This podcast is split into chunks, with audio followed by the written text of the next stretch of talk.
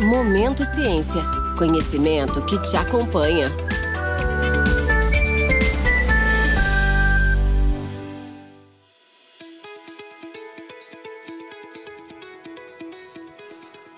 Bem-vindos a mais um podcast Momento Ciência da Fisher. Devido à situação da pandemia, este podcast está sendo gravado remotamente.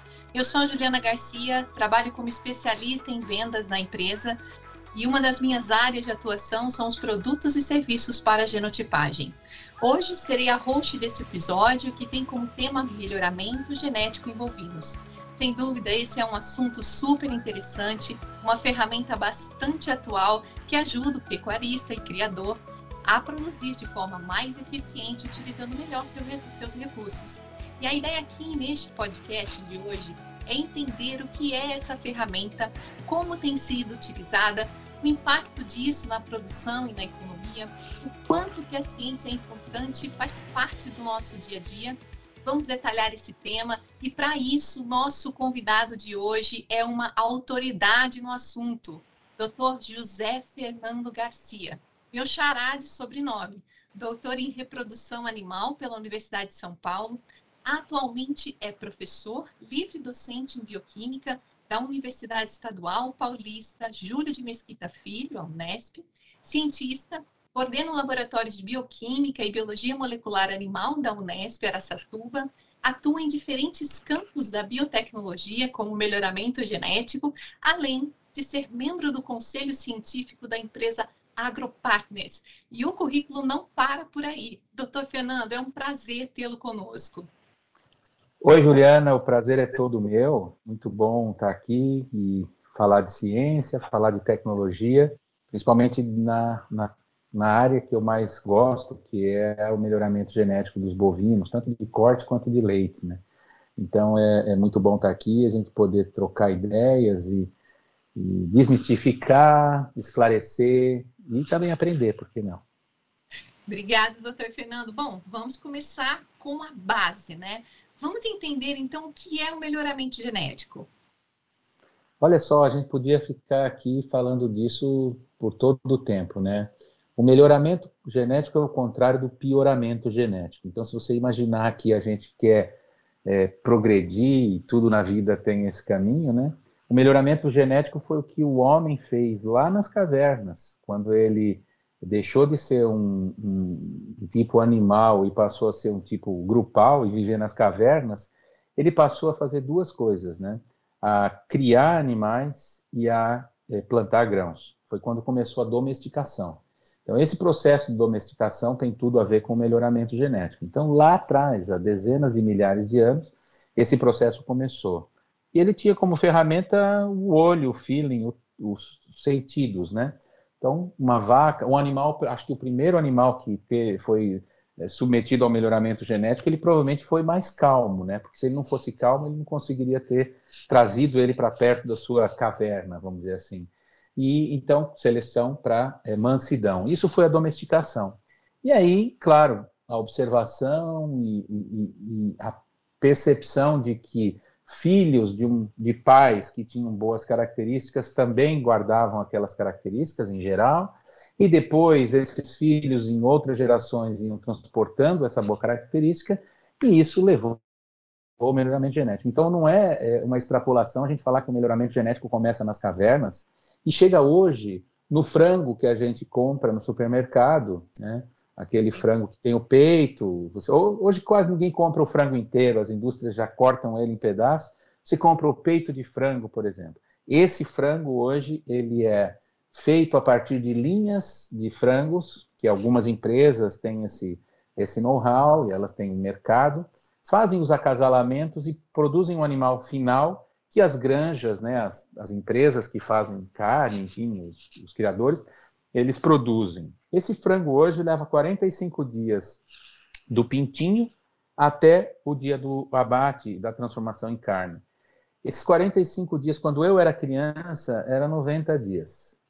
Esse mesmo frango come algo como metade da comida que aquele frango com 90 dias comia para chegar onde ele chega hoje. Então, houve um incremento de produtividade e o incremento de é, otimização da, da, dos sistemas, que é típico de qualquer cadeia produtiva. Né? Então, assim, estamos falando de melhoramento genético, mas podíamos estar falando de eletrônicos, ou podíamos estar falando de combustíveis, tecnologia, biotecnologia, né? houve um grande avanço. Então, o melhoramento genético, em definição, é, é fazer um processo de seleção usando ferramentas, e aí vai desde aquela percepção das cavernas até a genômica, que é um tema nosso aqui, é, para fazer a melhor seleção. E com isso, ter vantagens econômicas, vantagens de otimização de processo e vantagens até mesmo para o consumidor.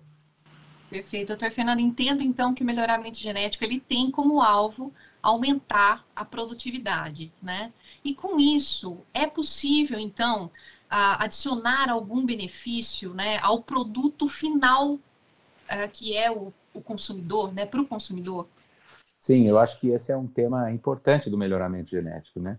As pessoas às vezes veem o melhoramento genético como uma coisa assim meio meio má, algumas linhas pensam, ah, eu vou melhorar, esse animal vai ser super produtivo, né, mas isso vai contra o bem-estar animal, isso é um dilema que existe por aí.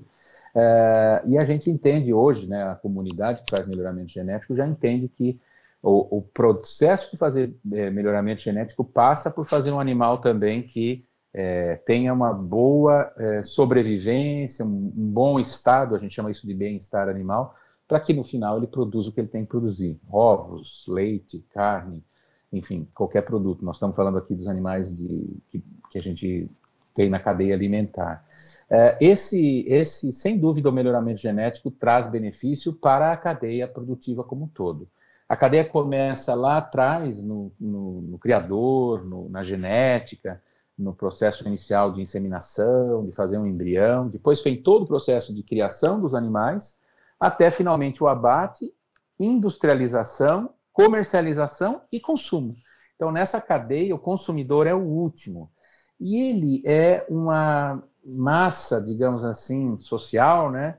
Quase um evento antropológico que muda de acordo com o tempo, gerações. Então, hoje, o melhoramento genético ele beneficia a cadeia como um todo, inclusive o consumidor, como você falou. Eu te dou alguns exemplos, mas o que mais me vem à cabeça é para aqueles que gostam do churrasco. Todo mundo quer comer um churrasco de carne macia, suculenta, com uma certa quantidade de gordura, enfim, que hoje está muito na moda, né, os churrascos, churrasqueiros, eventos e tudo mais.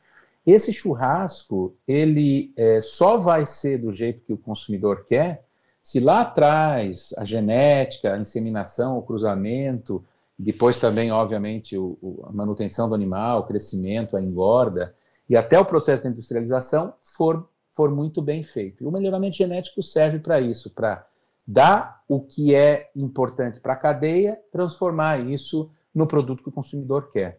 Então, eu dei o exemplo agora há pouco do frango também, né? Esse frango hoje é, pesa, eu, eu, dei o exemplo de 60, 90 dias para 45 dias, quase metade do tempo, e eu não falei que é o dobro do peso. Então, você tem uma, uma carne mais macia, uma carne mais suculenta, mais carne, menos osso. Então, essa, essa dinâmica, ela abrange todo mundo. Eu acho que Ninguém mais consegue ir a um supermercado e comprar um frango de, do tempo em que eu era criança, né? Ninguém consegue mais. Então, são, isso não é no Brasil, ou nos Estados Unidos, ou na Europa, isso é no mundo inteiro, incluindo até países que estão no começo. Então, é uma, há uma grande avidez da humanidade por alimento de qualidade. E o alimento de qualidade, de origem animal, começa com melhoramento genético. Ah, perfeito. Então, a carne hoje que eu coloco no meu prato, ela, ela passou aí por esse é, melhoramento e eu queria entender, doutor Fernando, quando eu entendi absolutamente tudo quando a gente falou, né, do melhoramento é, aí genético, né, de que isso tem uma raiz que, né, lá de trás, mas eu queria entender um pouquinho sobre a ferramenta da genômica, que hoje a gente tem utilizado tanto aí, uh, por exemplo, né, a gente falou de frangos, mas também para bovinos. Uhum. Não, é muito legal falar disso, porque eu vi isso nascer, crescer e hoje é um adulto jovem, né? E eu acho que vou me permitir falar um pouco da minha história dentro do contexto da genômica, né? A genômica não existia, basicamente, há 15 anos atrás. ou ela era, ela não existia como ferramenta. O sujeito que fazia melhoramento lá na empresa de frango, ou lá na fazenda do boi, ou da vaca de leite, ele não tinha genômica, não tinha ideia do que era e não tinha como. O que, que ele fazia? O que ele conseguiu atingir ao longo desses centenas de anos, mas principalmente os últimos 100 anos, que foi quando a, a tecnologia ficou um pouco mais é, científica, vamos dizer assim, ele foi do olho da observação, dos acasalamentos por empirismo, né? Ele foi para medições, ele mensurava, ele, poxa, media o quanto a vaca A dava de leite, a vaca B dava de leite, ele falava, poxa, a é melhor que a B, e com isso ele selecionava. E assim foi feito em todo o processo. Nós chegamos a animais bastante produtivos, mas ainda longe da produtividade que se esperaria, ou que ele poderia entregar como um animal de produção. E, e, essa ferramenta máxima foram as equações estatísticas. Aqui a gente pode transformar isso num, numa palavra só, nos modelos preditivos. Então você jogava dentro de um computador, na verdade não sendo um computador, uma calculadora basta, você jogava os fenótipos dos animais, você jogava o genótipo dos animais, desculpe, genótipo não tinha, você jogava os, o pedigree dos animais, as relações entre eles, ponderava, dizia de onde eles vinham, se eles tinham, né, quais eram aquelas características, apertava um botão e tinha uma classificação, dizendo, olha, esse é o melhor e esse é o pior. E aí tomavam decisões. Quando veio a genômica, foi a possibilidade de olhar para dentro do animal. Até então se só olhava para fora. Você só via quanto leite produzia, qual era o peso do animal, qual era o, quantos dias o frango levava para ser abatido, enfim. Agora eu podia olhar para quimicamente dentro do animal, olhar as letrinhas, o A, T, G, C, e com isso ter alguma, é, alguma informação a mais. Como é que isso era transmitido? Né? A gente já sabia desde o pai da genética, o Mendel, há 150 anos atrás, que isso é assim. A gente não tinha acesso. Com a genotipagem, que é essa tecnologia, inclusive a Thermo Fisher é líder nisso no mercado e trabalha muito é, forte nessa linha, foi possível é, descobrir para cada indivíduo qual era a letrinha em pontos do genoma específico. Então, 100 mil pontos, 200 mil pontos. Isso só foi possível também porque fizemos os genomas. Então, foi feito o genoma do bovino, o genoma da galinha, o genoma do porco. Quando se faz o genoma, se cria uma linha reta, que são os cromossomos, e a sequência que a gente chama de referência. E aí, quando você faz a genotipagem, que é esse teste em cada indivíduo, você detecta a letrinha num certo ponto. Então, a Thermo Fisher tem os SNP chips para várias espécies que contém algumas dezenas de milhares de pontos. Com isso, eu consigo tirar uma foto do animal de como ele é. E essa foto eu posso comparar com seus irmãos, eu posso comparar com seus pais, eu posso comparar com seus descendentes lá do passado, muitas gerações para trás, e posso, com isso, agora falando quase que como uma bola de cristal, predizer o futuro. Então, o que a genômica e a genotipagem são hoje, elas são uma ferramenta poderosíssima que ajuda a humanidade, no caso, os melhoristas, os selecionadores, a ir mais rápido e mais diretamente, com mais precisão, naquilo que eles querem selecionar. Seja carne, seja leite, seja a, o bem-estar do animal, seja docilidade, seja sobrevivência, resistência a doenças, e aí o universo é, é infinito, né? O, a lista de desejos é enorme. Então a genômica está para o melhoramento é, como os foguetes do Elon Musk aí estão para a nova corrida espacial, tá? Você só vai conseguir levar pessoas para fora do planeta com tecnologias disruptivas. Então, o genoma e a genotipagem representam isso. Então, nós estamos dando um salto, e a gente está vivendo esse momento, como eu falei, faz 15, menos de 15 anos que isso realmente veio a público, e hoje ele popularizou, ele tem preço, ele tem qualidade, ele tem logística, está tudo operacional. Então, mais gente está usando, associações de criadores, criadores, empresas, indústrias, é, empresas de todos os setores agro usam a genômica como, de alguma forma, como o, a plataforma para fazer o melhoramento do futuro, do presente e do futuro. Perfeito. Então, uh, deixa eu ver se eu entendi. Uh, primeiramente, antes aí dessa ferramenta que veio para agregar, vocês, uh, pecuaristas, criadores, olhavam primeiro para o fenótipo, aquela característica que a gente uh, ver uh, do boi né, no, no pasto, né, no, no campo. Então, aquele boi Uh, me corrija se eu estiver errado, doutor Fernando, né? Estou aqui uh, pensando juntamente claro, claro. com vocês. Então, uh, aquele boi que tem uma carne mais macia. Então, antes eu só conseguia fazer essa observação do fenótipo. E agora eu consigo olhar um marcador para esse, uh, esse boi e consigo, olhando para esse marcador, reproduzir rebanhos com uma melhor qualidade de carne. Então, isso ajuda, a genômica ela veio para ajudar nisso? Você deu até um, um, ótimo exemplo. O exemplo da carne, nesse caso, presta muito bem.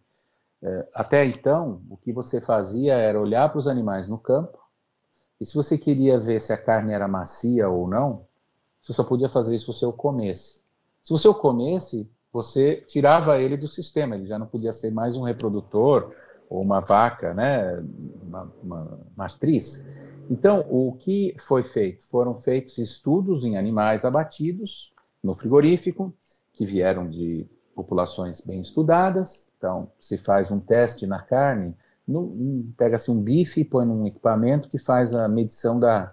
Ele simula a nossa mandíbula.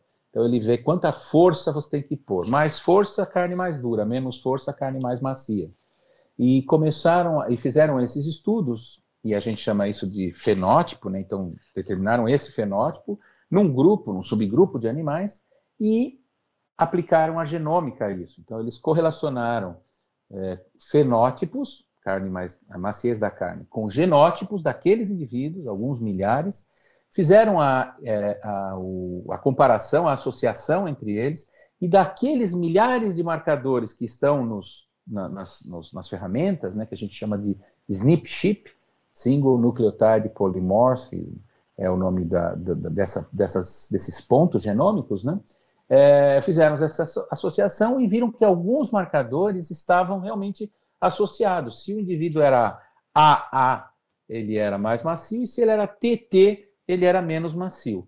Só que nem tudo é assim tão fácil, né? Algumas características são assim, é, um animal é TT e o outro é AA, a diferença é absurda. É, é, ela explica toda a diferença. Em outras situações, não, mas esse, essa diferença tem um peso de 0,0 alguma coisa. Aí um segundo tem também um peso. E com isso criaram um, um faz uma análise, uma análise que é, é de marcadores independentes e coloca isso naquela equação matemática que eu te disse. Então agora a equação matemática tem fenótipo, tem até o pedigree, as interrelações entre os animais, e tem a genotipagem, tem o DNA.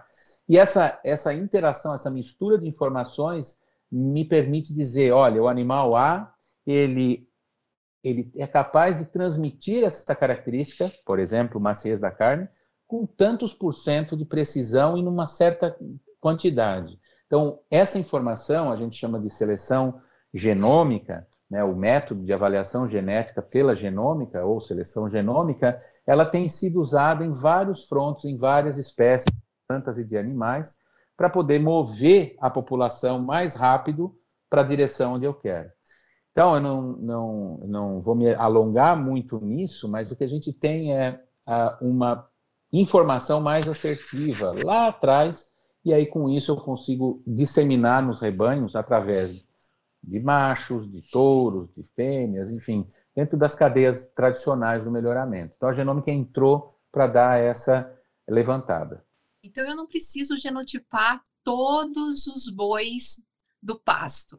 É, né? essa é uma ótima pergunta, né? Alguém pode falar, nossa, mas que interessante, como eu uso essa tecnologia? Eu nunca me esqueço de participar de um evento e alguém que estava bem remoto, era um, antes da pandemia, mas alguém participava por telefone. E a pessoa lá de Rondônia ligou e perguntou para os debatedores, né? Como é que eu aqui em Rondônia, que tenho, sei lá, 200 vacas e estou num lugar longe, como é que eu melhor, como é que eu uso a genômica, né? Essa, a resposta que foi dada para essa pessoa, nunca eu me esqueci. É, você vai comprar, quando você for introduzir o seu material genético, por exemplo, o touro, ou o sêmen, ou comprar uma nova vaca, ou vacas novas, você vai procurar isso de fontes que usam a genômica no seu processo de melhoramento. E aí tem associação, hoje no bovino, as associações de criadores lideram essa corrida tecnológica, não só no Brasil como no mundo, né? Como as associações elas defendem os interesses das raças, então elas trataram de trazer para dentro delas esses é, essas tecnologias. Então hoje elas não fazem a genômica, elas terceirizam, contratam um laboratório, esse laboratório presta serviços, devolve a informação e ela tem os seus geneticistas que fazem. Uh, eu, por exemplo, trabalho nesse nesse métier, faz essas associações e gera as listas classificatória. A gente chama isso de DEPs no gado de corte, diferença esperada na progênie, é, e PTA no gado de leite. É a mesma coisa, PTA é a capacidade de é, predição da transmissão. Quer dizer, como que esses. É, é, é quase que como uma bola de cristal. Quem é quem, qual vai transmitir mais, melhor e com mais chance. Então, é isso que é a genômica. Ela hoje está segmentada numa cadeia. Você tem os criadores com suas associações ou grupos empresariais com suas matrizes, que contratam ter, serviços terceirizados de genotipagem. Então, uh, o criador faz isso normalmente através da sua uh, associação da sua empresa, e aí tem equipes analíticas que podem ser internas ou externas que fazem essas análises. Então, nem todo mundo vai genotipar. Imagine que o Brasil tem 220 milhões de cabeças de bovinos. Dessas, mais ou menos 120 milhões são matrizes de carne, em geral Nelore. E uh, essas 120 milhões tem, produzem anualmente aí uns, uns 80 milhões de bezerrinhos. Se a gente fosse fazer a conta, a Thermo Fisher ficaria zilionária só de fazer genotipagem para isso. Mas não é isso que acontece. Desses 120 milhões de matrizes, talvez umas 4 milhões sejam animais de genética superior, que é o topo da pirâmide. Isso falando em bovinos de corte. Desses 4 milhões, geram 3 milhões por ano. É, a gente poderia considerar aí é, uma parte desses 3 milhões, talvez metade disso, poderia ser submetido ao processo genômico. Isso daria um avanço muito rápido nos ganhos. Então, hoje, é, para quem tem a, a, a curiosidade, a ansiedade, puxa, como é que eu participo disso, né? As, as entidades, empresas, associações estão se organizando, basicamente. Não é um processo que você começa amanhã, não é um out of shelf, né? Alguma coisa que você compra e está pronto. Você tem que construir. Hoje mesmo eu tive uma reunião de manhã com uma associação. A gente está construindo a cultura, né? Mas isso está indo rápido. A gente trabalha com pescado, com peixe, camarão, eucalipto, bovinos, ovinos, cães, cavalos. Então, todas essas criações, vamos dizer assim, estão buscando formas de trazer benefício para dentro dos programas de seleção e melhoramento. Então, assim, não vão ser todos os animais, jamais, mas vão ser os animais do topo da cadeia da pirâmide do melhoramento. Entendi. E entendo também que eu não preciso, eu sendo criadora, eu não preciso ser uma expert em genética ou genômica, né? Percebo então que hoje a gente tem o um apoio de consultorias para isso, né? Bom, eu acho que assim, aí eu compartilho uma, uma, uma inquietude minha. É, eu gostaria que a genômica fosse facilmente interpretável pelo criador, pelo indivíduo, pelo consumidor. Isso já está acontecendo em humanos. Para quem não conhece, existem testes de ancestralidade. Tem um famoso, né, que é o 23andMe, 23 e eu é o número de cromossomos, né? Então, assim, meus cromossomos e eu, essa é ideia do, do produto. Você testa o seu DNA da saliva, faz lá, cospe num tubinho, eles fazem análise de 300 mil SNPs, tem um banco com milhões de pessoas, porque muita gente está fazendo isso, obtém o resultado e você recebe um laudo dizendo qual é a sua ancestralidade, é, qual a sua origem? Ah, você é meio italiano e meio africano, ou tem um, eh, um quarto veio do indígena americano. Sai isso e sai com uma perfeição incrível. Eu fiz o meu, sai com uma perfeição incrível. Ele diz quanto de, de é, resquícios de DNA do homem neandertal existe no seu genoma. Uh, e ele te dá, o que é mais importante, toda a lista de marcadores relacionados a doenças genéticas e as susceptibilidades, predisposições. Essa, essa é uma área assim novíssima, mas que já tomou um corpo muito grande em humanos. Isso vai pautar, para você ter uma ideia, a tomada de decisão de um médico ao receitar um remédio ou outro, ou dosificar, dar a dose A ou B para uma pessoa. Isso vai pautar também a, a modalidade nutricional, as, as, as, receitas e as dietas nutricionais para pacientes ou para pessoas normais, visando o melhor desempenho, visando menos alergias, visando uma série de coisas. Então, essa combinação de coisas, ela já está na mão do consumidor, seres humanos, né? Sim. No caso dos animais, a gente também trabalha com esse intuito. Hoje a gente desenvolve esse tipo de ferramenta para cães, bovinos e equinos. Então, o, a, o, proprietário desses animais ele já pode olhar e saber, olha, esse é o meu animal. Inclusive olhando os cromossomos e sabendo quais os pedaços dos cromossomos, né? Os cromossomos são as unidades genéticas. É, o bovino tem 29, 30 cromossomos, 29 mais XY, o humano tem é, 23, né? E, ele consegue ver quais as porções melhores. Então, imagine isso agora falando de animais, Sim. você poder enxergar por dentro, enxergar o mapa genético de um animal e saber se ele carrega ou não as melhores porções, baseados nesses estudos que estão vindo e vindo e vindo. Então, essa essa essa tua pergunta ela é, é muito é muito pertinente. Eu acho que a gente vai ter a genômica no nosso dia a dia mais e mais. Vamos fazer uma outra analogia, né? Quem imaginava que a gente ia ter o um computador com tantas funcionalidades? Imagine alguém da década de 50 abrindo um, um telefone ou um computador. Ele não ia conseguir nem sair da primeira página. Hoje a criança nasce sabendo usar. Então a genômica está nessa virada. Então, doutor Fernando, é, segundo a característica que eu dei como exemplo da maciez da carne, é, que tipo de características po podem ser determinadas e avaliadas por essa ferramenta da genômica, né, pela genotipagem é, dos bovinos?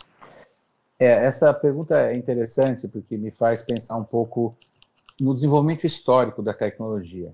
Então, é, apesar da genômica ter começado há muito pouco tempo, 15 anos, antes a gente já descobria marcadores e genes.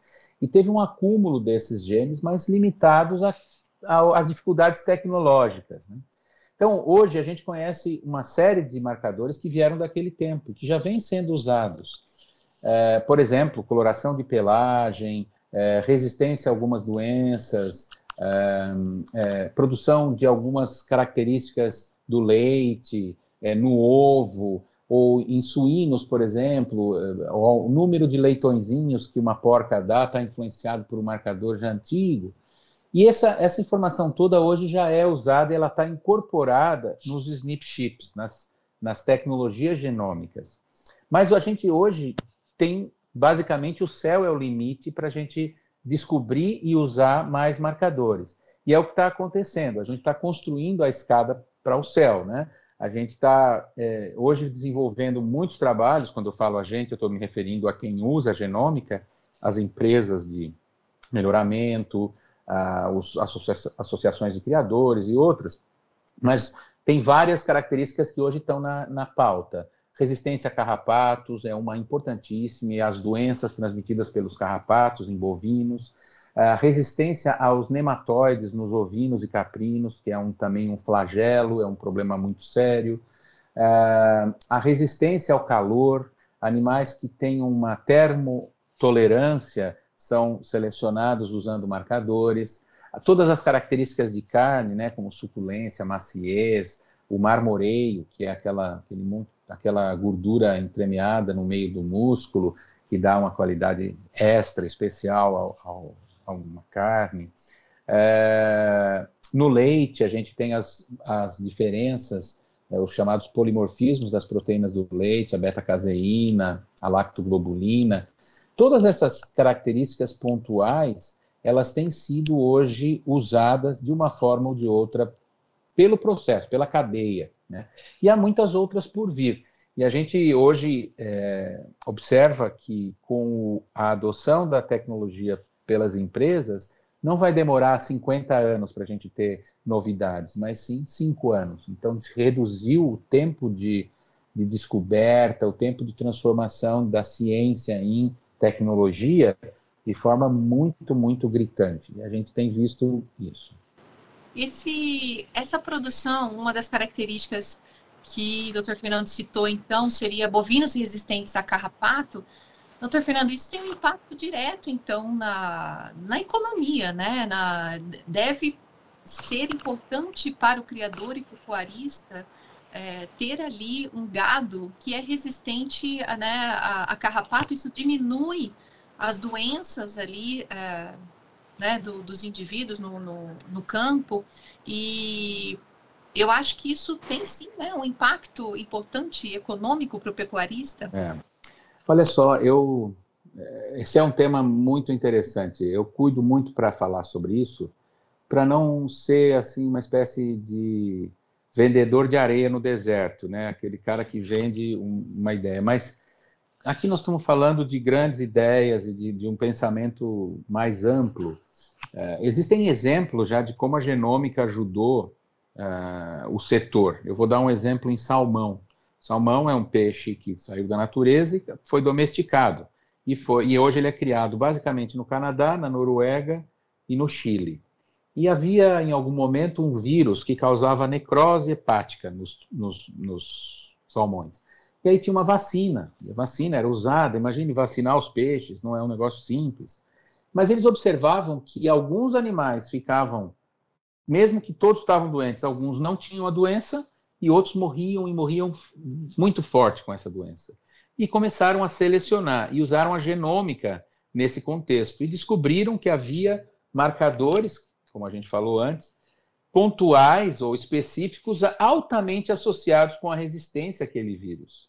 Bom, transformando a história numa coisa mais curta, hoje já não se vacina mais, essa vacina já não existe porque todos os salmões são resistentes a essa doença. Isso foi feito graças a uma seleção muito forte, é, é, amparada, assistida pelo marcador, pela genômica. Né?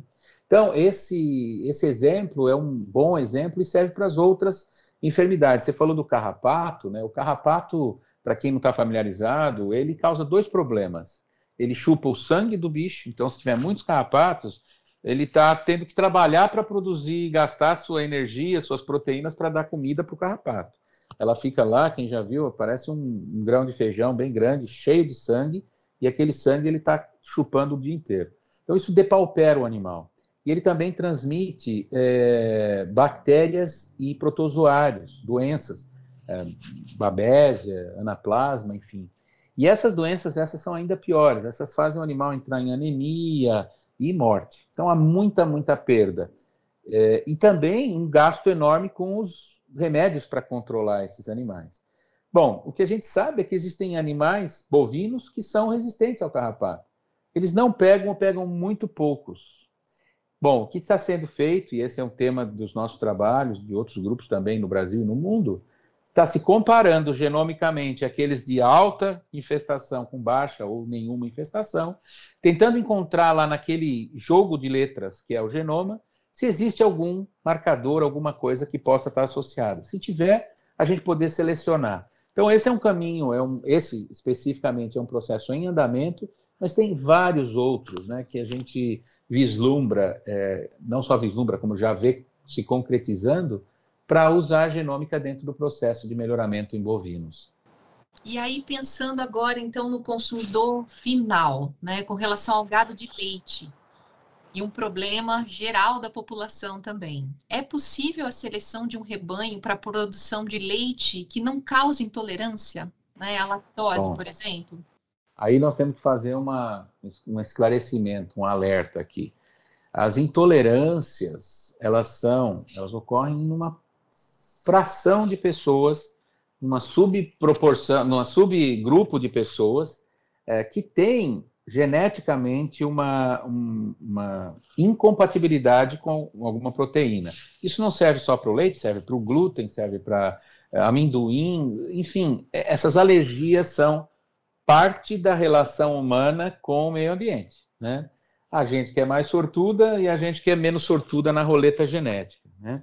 Mas as intolerâncias, por exemplo, a intolerância à lactose, essa é uma intolerância que tem, segundo eu eh, aprendi ou ouvi, não sou especialista, mas ela tem um componente genético, mas ela pode também ter um componente adquirido, né? E a lactose é um açúcar. Então, esse, o açúcar é, essa, essa intolerância, ela hoje não pode muito ser controlado. O que se faz é na indústria tirar a lactose do leite, fazer um leite com menos lactose. Então hoje você encontra leite sem lactose ou com muito menos lactose. Mas existe uma outra, é, uma outra tipo de situação que é o leite A2A2, é, que é a caseína. A caseína é do tipo A2, as vacas que produzem leite e que têm o seu genoma A2A2 e não A1A1, elas produzem um leite que causa menos alergia à caseína para aquelas pessoas que têm alergia. Então, o que eh, se preconizou algum tempo atrás foi buscar nos rebanhos animais que eram A2A2. Como se fez isso usando a genômica? A gente testa os animais e procura o marcador relacionado com isso. Então, hoje é uma grande, um grande hit e com possibilidades de crescer ainda muito mais, é a produção do leite exclusivamente de animais de rebanhos a dois a dois. Esse leite é separado, ele, ele é produzido em lugares onde só tem esses animais, certificados, obviamente, e eles vão fazer laticínios, o próprio leite, sorvete e outros produtos que têm a caseína do tipo A2, que ela não é alergênica para uma, fra uma fração da população. Então, assim, é, é, um exemplo que conecta o humano com a produção, com o alimento, e a genômica como a grande ferramenta para abrir esse caminho. Né? Até poucos anos atrás, isso a gente não tinha ideia. O bom, a boa notícia para o Brasil é que as raças que a gente tem aqui, raça Guzerá, raça Gir, são riquíssimas, os animais são muito, é, mais de 95% deles são A2 A2, então eles já são naturalmente é, do tipo que a gente quer, né, menos alergênico. Então hoje a gente tem programas de melhoramento específicos focando no leite A2A2.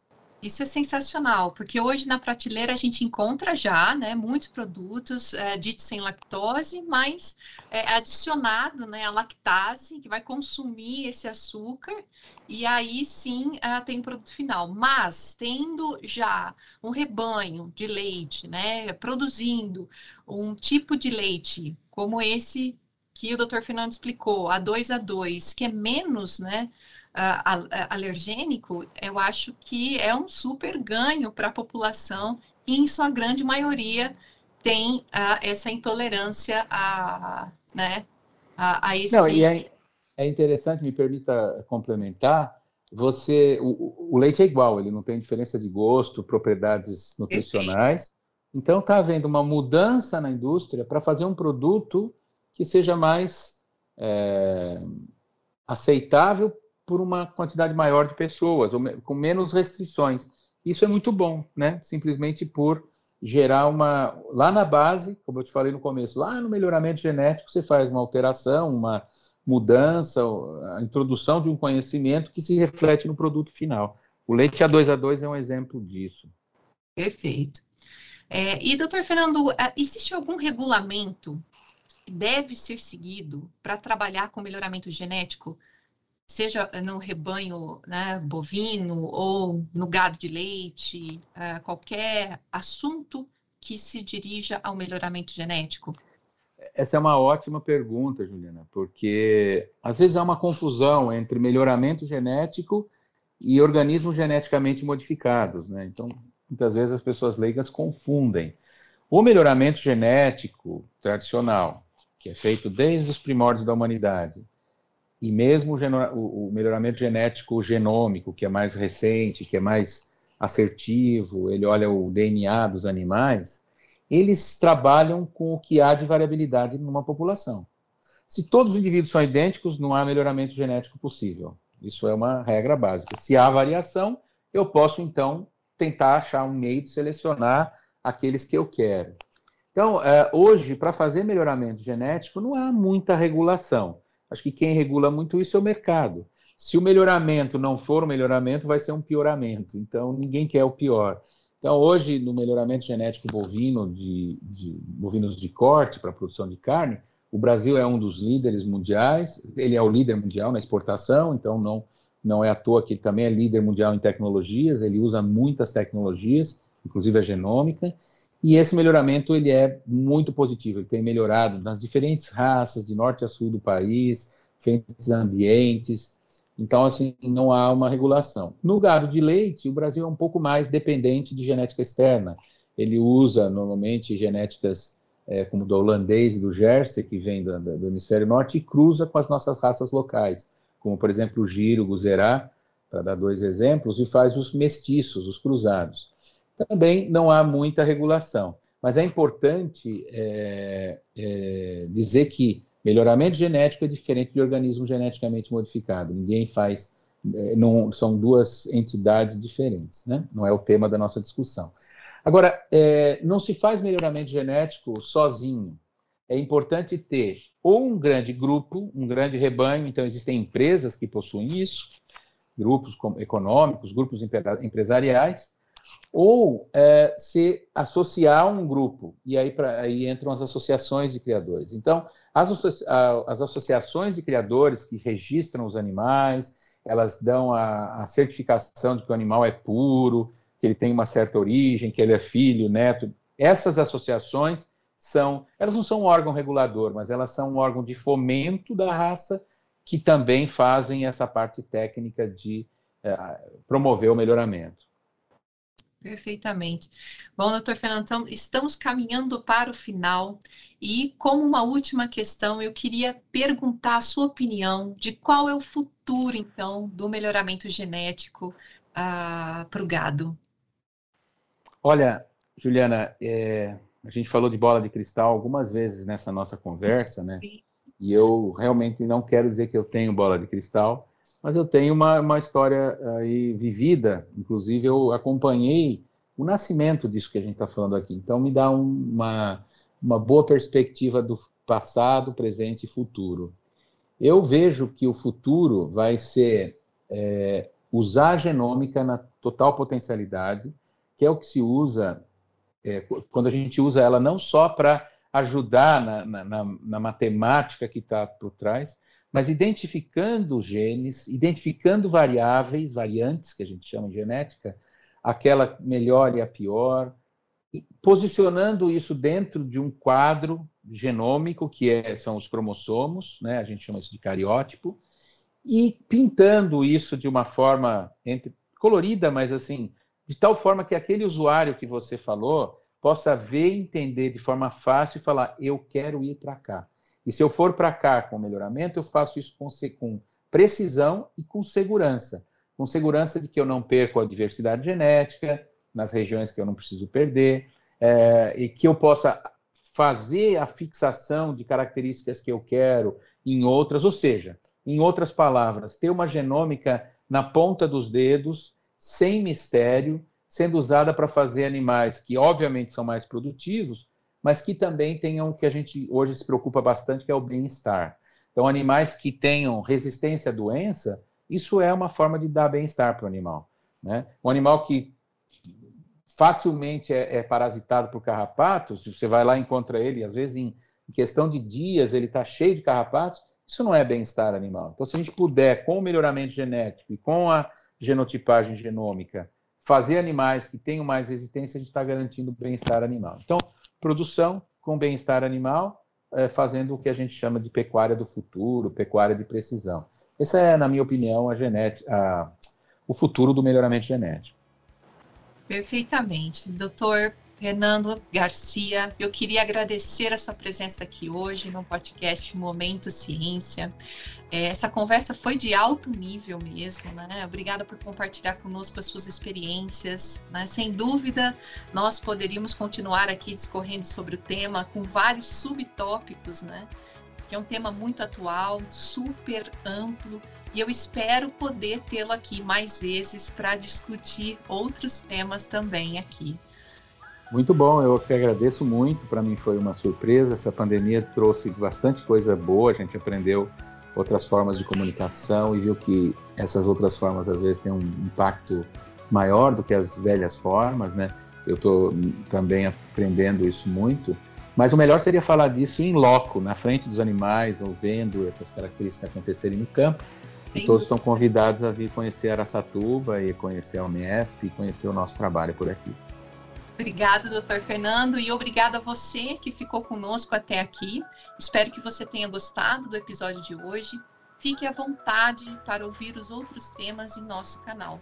Não esqueça de seguir a Thermo Fisher nas redes sociais, que estão aqui na descrição. E se você tem alguma dúvida, sugestão de temas ou convidados, é só nos enviar através do e-mail momentociencia@thermofisher.com. Até o próximo episódio. Obrigada.